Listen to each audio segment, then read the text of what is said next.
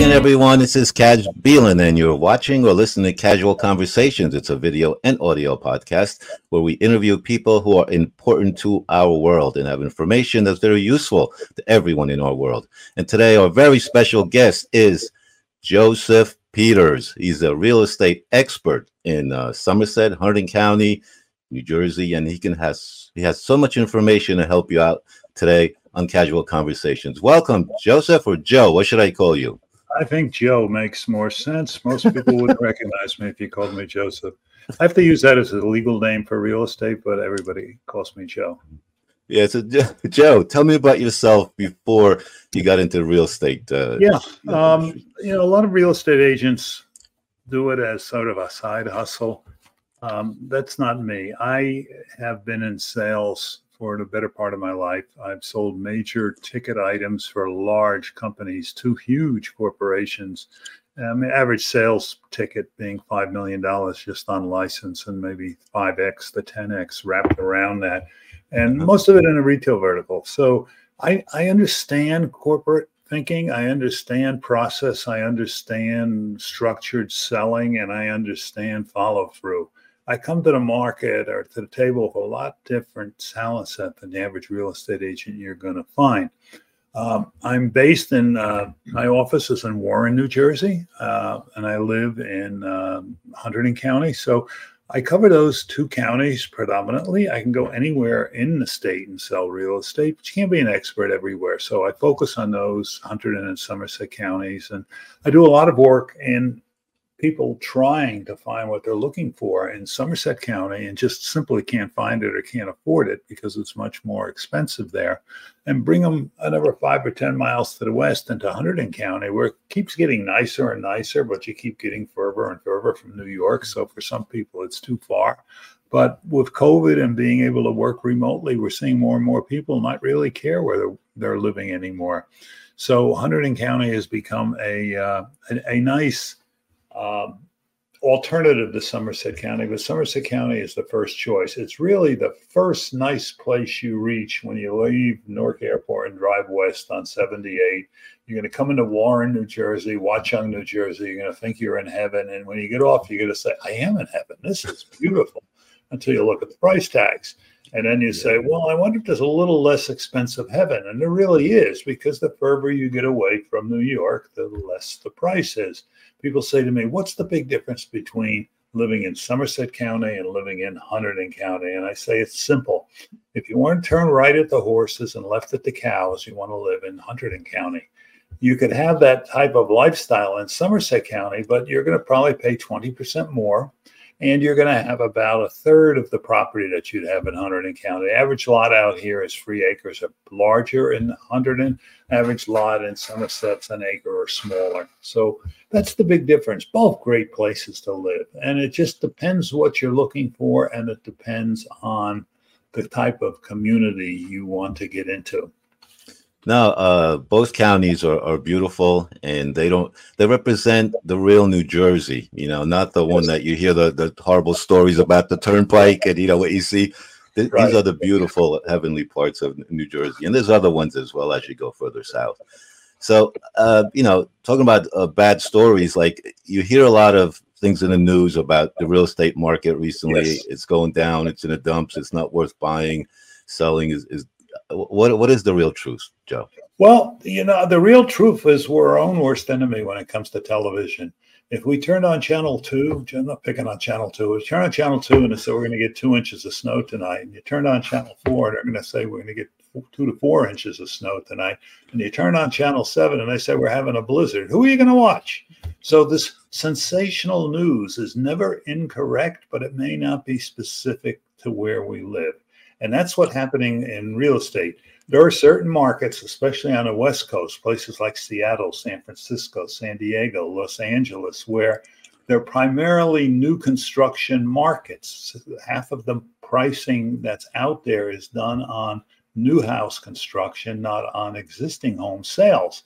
Here, we're 95% existing home sales. So the problems they're bumping into in California and in Florida and some other places around the country we're not seeing. Hunterdon and Somerset County cannot keep the inventory on the shelf until you get up above a million dollars, then it slows down a little. And even at that, it's still selling quicker than it ever sold. Wow. So not inaccurate uh, news. It just doesn't pertain to us. And it's sort of sensational news that get you to watch and see the commercials. Um, our average span of selling, I've been in, re, in real estate now for 20 years full time. And um, average has been four to six months to sell a house. That's hmm. if you get above six months, it's considered a buyer's market. In other words, there's more houses than there are buyers. And if you get hmm. below four months, it's typically called a seller's market. We have more buyers than we have sellers. And that means the prices are going up. And in the buyer's market, prices are coming down. Right now, we're sitting at one month worth of inventory. Didn't happen yesterday. It's been this way for a year. Last year, it was a month and a half. So as a result, instead of taking four to six months to sell, we're selling houses in four to six days. And as a result of that, the inventory is flying off the shelves as long as it's clean and as long as it's priced somewhere in a good price point. In other words, it's it's not it, it may be a little optimistic, but it's not overpriced because the house still has to appraise. Uh, Joe, Joe, how how does um, you know, I understand that, but what's what's causing that sort of quick turnaround in the sales? Okay, you know, so I think one of the things you've got to look at is just population in general. For the first time ever, about three or four years ago, we as this country have more people over 65 than we have under 25. And there's two reasons for it. The people over 65 are lasting longer Okay. Um, we've learned how to take care of ourselves to the point where we're not having all those bad habits like smoking. And as a result, people are easily living into their 90s today. And it's gotten so expensive and so easy not to have children and so expensive to the point where people don't have children until they're maybe 35 and then i'll have one maybe two children I, I have five children people look at me like i came from another planet people don't do that too typically anymore. So we don't have a market for new housing the way we used to. Plus, we've built out all of the properties in New Jersey that are cheap to build. And now we've got so many restrictions on building and ecology and size of the lot and how much of the lot you can cover with an impervious footprint so the water can soak through. It's become a lot of rules, a lot of rules to, to the to building. I mean, we've we've sort of jurisdicted ourselves right into no inventory. So we're not building low priced inventory for all those reasons. There's not as much of a market as there was, and it definitely is more expensive to build it. The average house we're building today, if you drive through, let's say, Warren Watchung, the average list price in Warren Watchung is well over a million dollars. You get into Bridgewater, average list price is six to seven. You get over into Hunterdon County, the average price is four to five. So the closer to New York, the more I would support. And and what happened during COVID was a lot of people said, I don't have to be in New York all the time anymore. I can go there a couple of times a month and everybody's happy and they move further and further west. Well, we're starting to pull that in a little bit. We're not seeing as much of that, but it's never going to go away. So I think what we're looking at today is the new normal. And the last couple of years, which were in effect, the COVID years we're calling unicorn years. We've never seen years like that before. Well, uh, I mean, that's one of the things, you know, how do first time home buyers afford to buy a home? Um, well, you know, there's, there's lots question. of ways to that, and you need, you know, mortgages. Uh, you have to apply for that. Is pre-qualification important? Like, what's that process? Yeah. So let's talk about buyers. So, or do you want to talk about sellers first? I mean, whichever you, yeah. you want to. So I, I typically, when I work with a buyer, I'll take them out, show them a couple of houses, get to know them. I'll ask a couple of questions. Who do you work for? What kind of work do you do? How long have you been there? If the person's working for Walmart pushing carriages, I realize that this probably isn't a good buyer.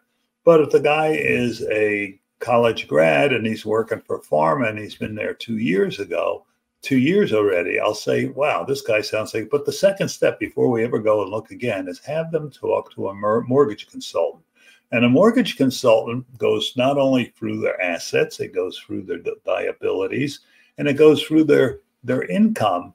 And the mortgage consultant, we have them internally, but there's a lot of good ones that are all over the place. Will come back to me as the real estate agent and say, Joe, this client should be looking at a 600 to 650 that's their price range. And they may be thinking 800 to 850 mm-hmm. so if they're not going to qualify there's no sense showing them. They're not going to get the mortgage. And let's talk about how that process works. You make an offer on a house. You have to with that offer send a letter from a mortgage officer saying that they are qualified to make this offer they have the assets they have the credit they can make the payment then part of the process is going back through the mortgage procedure and getting the loan underwritten. And the loan underwritten sometimes is the value of the house. It's always the value of the house. Sometimes it's easy to do because there's a hundred just like them. Sometimes it's a one-off or there's not many just like it. But they'll send an appraiser out and they will say that house is worth 625 you're applying for a 650 in today's market they're probably not going to complain but if that house is worth 550 and you're applying for 650 you may have a problem they may not approve the loan so you've got to be qualified. It's like anything else. Uh, have you ever walked into a store where they say hey take it for a week and come back if you like it give you some oh money? yeah. You can't do that with a house. Cash on the barrel we it's the way the process the world works this way. It's not just real estate. I think one of the things that we're looking at too is the labor market. The labor market we keep seeing these statistics come along and say wow we added 226000 jobs last month. Well everybody gets that press and they never look a month later when they adjust it down 100,000. That never gets any news press. Um, nobody looks at the type of jobs that we're adding. Are we adding basket pushers at Walmart or are we adding second year college grad jobs? And uh, the answer is we're adding the, the people that cannot afford to buy a house. So there's two problems here. One is it takes 175 to 190,000 jobs a month just to take care of the growth in the country. Those are the people that entered the workforce and need a job. They have it happens every month. It's happening a little slower because we have more new people coming along, but it's still happening. So of the 226,000, at least 175,000 was natural growth. We didn't create jobs.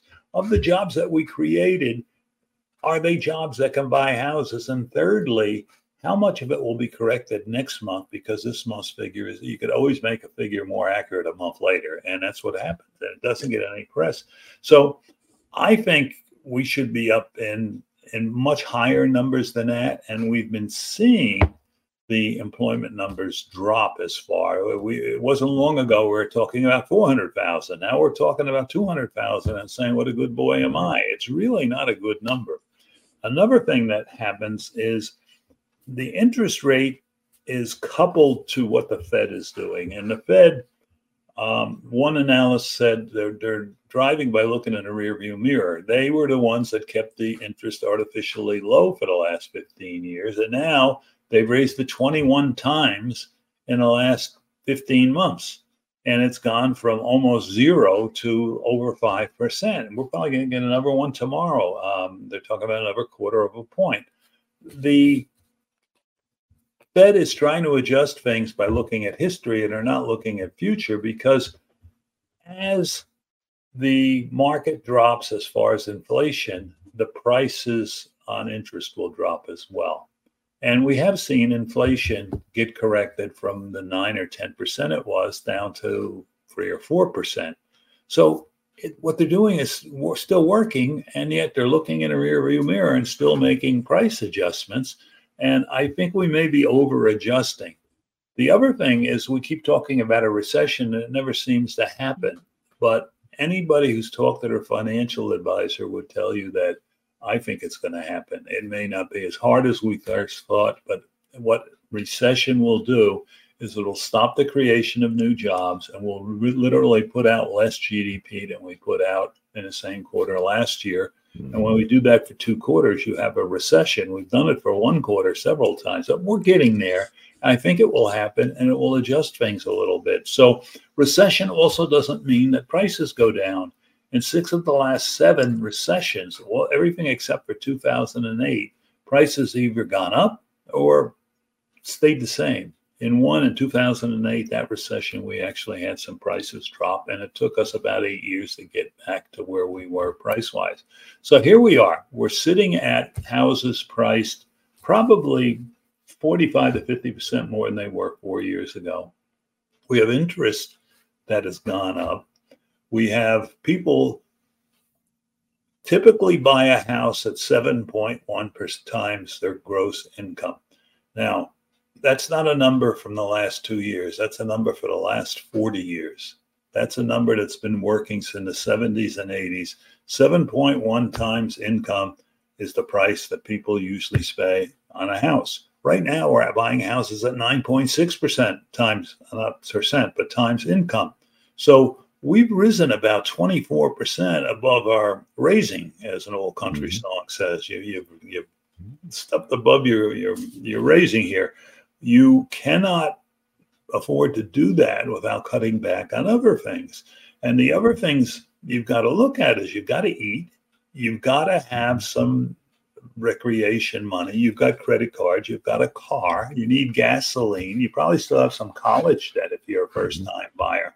All of those things play into it.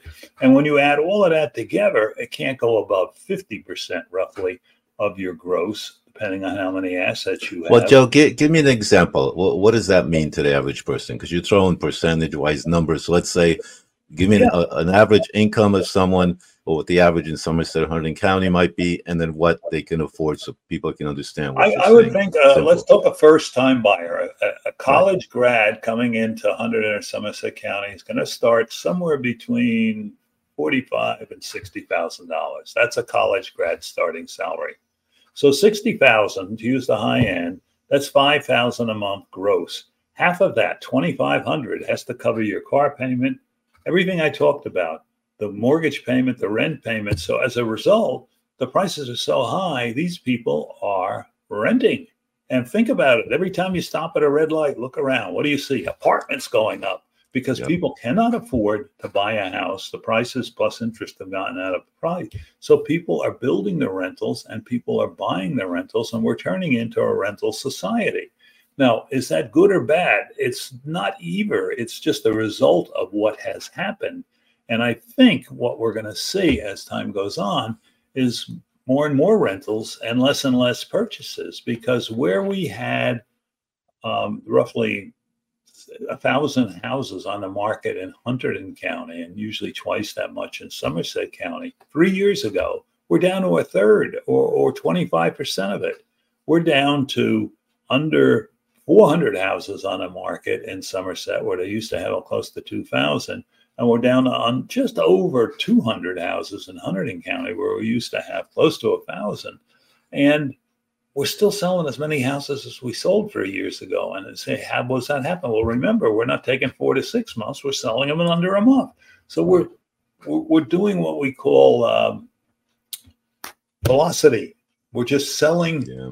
more quicker, and we're keeping people in houses, but there is a severe shortage. I will yeah. tell you that if a house comes on the market under 500,000 in Beaver County and it's clean, and in Somerset County, it's probably more like under 600,000 because they get a little bit more for the house. It will sell the day it comes on. There's probably somebody as a real estate agent will see that and has a buyer in their pocket, will call them up, say, show it to me. I'll write you a contract today.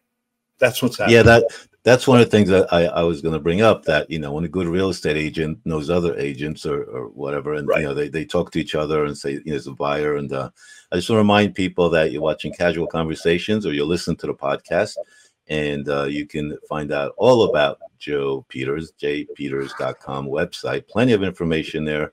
All the other stuff, blogs, whatever he does is available uh, right there for um, for you to have an experience. And he's such a great professional. I think we have like about eight or so minutes left, Joe. And I want to get into is is if you just in short, if you can summarize, you know, let's say if you're selling the house, what you need to to have to prepare Yeah. to have ready So- to get a viable sale. quick. The, the one thing you need in an agent is somebody who has a lot of resources, which you started to talk about. Somebody who mm-hmm. knows the mortgage guy, who knows the attorneys, who knows the inspectors, who knows the stagers. If you're looking to sell a house today, you need an agent who's done this a couple of hundred times before. You don't need an agent who's done six and thinks they know what they're doing because they're better than an agent sells too. But I've sold several hundred houses over the last 20 years, close to 400 help buyers, help sellers. I work more on the seller side than the buyer side, but both. Love working with buyers because it's like working with my kids. It's kind of fun. Um, what you need to think of is what needs to be done to the house and what doesn't need to be done to the house because getting it on the market to meet the current demand is important. And if you're going to take a lot of time to put a new kitchen in that the next person isn't going to probably like anyway, you might as well put it on at a little bit less price and sell it. Let them put the kitchen in that they wanted. And there's a couple of things that the, the, the biggest items, you, you can't believe how big these items are. Curb appeal. If a person pulls up in front of a house and can't see their neighbors or their relatives coming up for that first wow moment, Yeah. at that house, they're not even going to get out of the car. So your curb appeal, just the, uh, keeping the shrubs planted if they don't have them already, and trimmed if you do have them, and the yard raked and the lawn mowed. The Nice driveway. A nice, Nice driveway driveway. that's kind of like wow, you know. Door and the roof are very important. If Yeah. I, I had a client who had a solar panel on the roof in the front, and in effect, people would pull up and couldn't see themselves living with that. So solar panel shouldn't be visible from the front of the house. It, it, it's all bets are off. If you can put it in, save some money, you can get more for the house. Uh-huh. Um, another thing is when they come in, you don't want everything. First of all, you don't want any family pictures. You want just generic pictures up on the wall. I have a lot of people, various religions, have their religion's artifact. I said, well, it's your passion, and I respect that. But really, I think you should get the Yeah. religious pictures put away till we get done with the sale because you never know if somebody may not agree with you religiously and you don't want to lose a sale because of that. And then uh, declutter, declutter, declutter, declutter. Go rent a, for $150. You can get a temperature controlled 10 by 10 temporary storage and put everything you're going to move anyway into the storage now. So the house looks bigger. And then you have to show by room what the function is. People don't use a formal living room anymore. So a lot of people have made it into a playroom for the kids or an office for dad. We got to turn it back into what you walk into a Center Hall Colonial and you're either going to go to the right or you're going to go to the light, which is straight down the hall.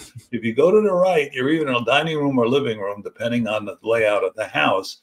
And it better look like a dining room or living room. If it looks like an office, they can't see the function of it. So we got to walk through room by room, declutter it, functionize it, and make it so it flows.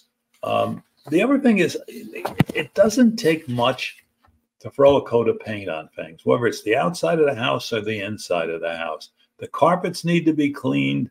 The carpets, uh, paint walls need to be painted a neutral color, not some shocking thing that your teenage son thinks is the right Purple. color. Purple, Purple or black, even. yellow.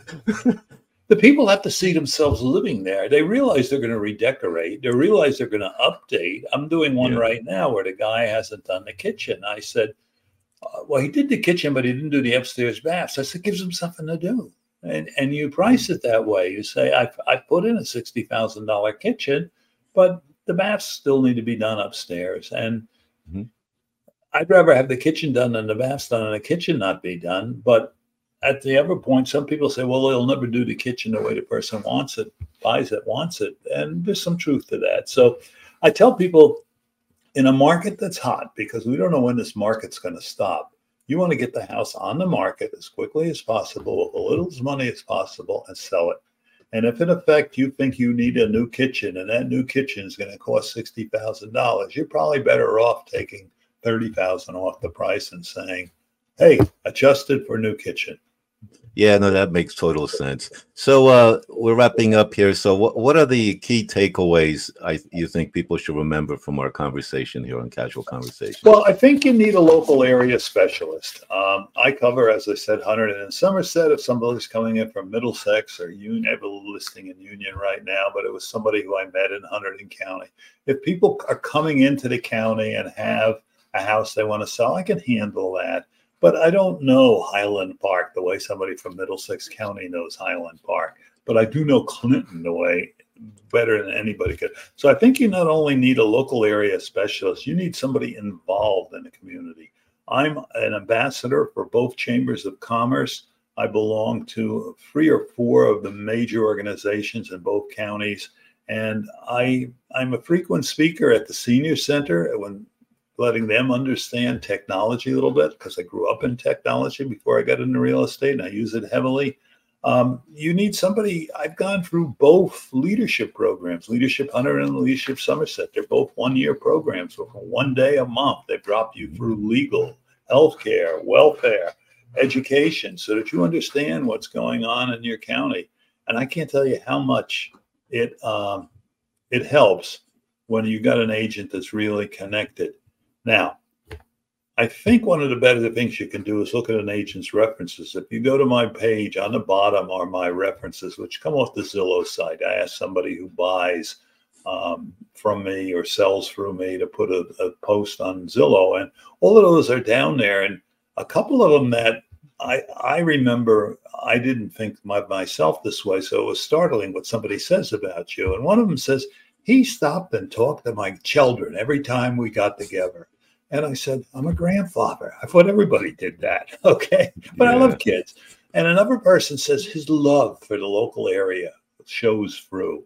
And he was able to show us more. I typically will tell people, take people for a ride around the area before I take them for a ride around the houses. We go around Round Valley, Spruce Run, uh, downtown Somerville. What a story that is going on down there. Yeah. And then secondly, I'm connected. Go to my site.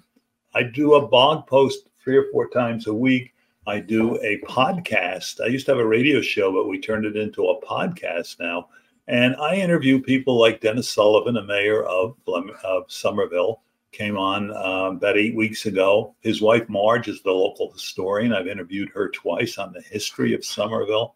I've interviewed the fellow who was the uh, rebuilding downtown Flemington. I've interviewed the guy who opened the first brewery in in, in uh, Flemington, and I interviewed the guys, the Red Mill uh, director, who's also the mayor of.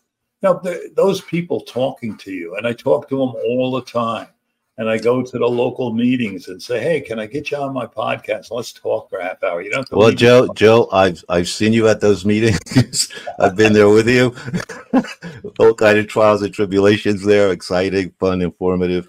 But uh, our little trip has to end today because we're problem. at the half hour mark. And uh, so our guest has been Joe Peters, whether you're listening to the audio version, and there's a link to the video there and whatever uh, iHeartRadio, all kind of uh, different outlets there, or you can watch the video and see how great we both look. But if you want to do that, you just listen to the audio and learn. So the tough question, the toughest one, everyone has so much difficulty answer, Joe, is what was this experience like being a guest on Cazual Conversations, Joe? I think it's very choose. comfortable. Um, it's a well-named show. It plays with your name very nicely. Um, I would enjoy doing it again and bringing other people to you.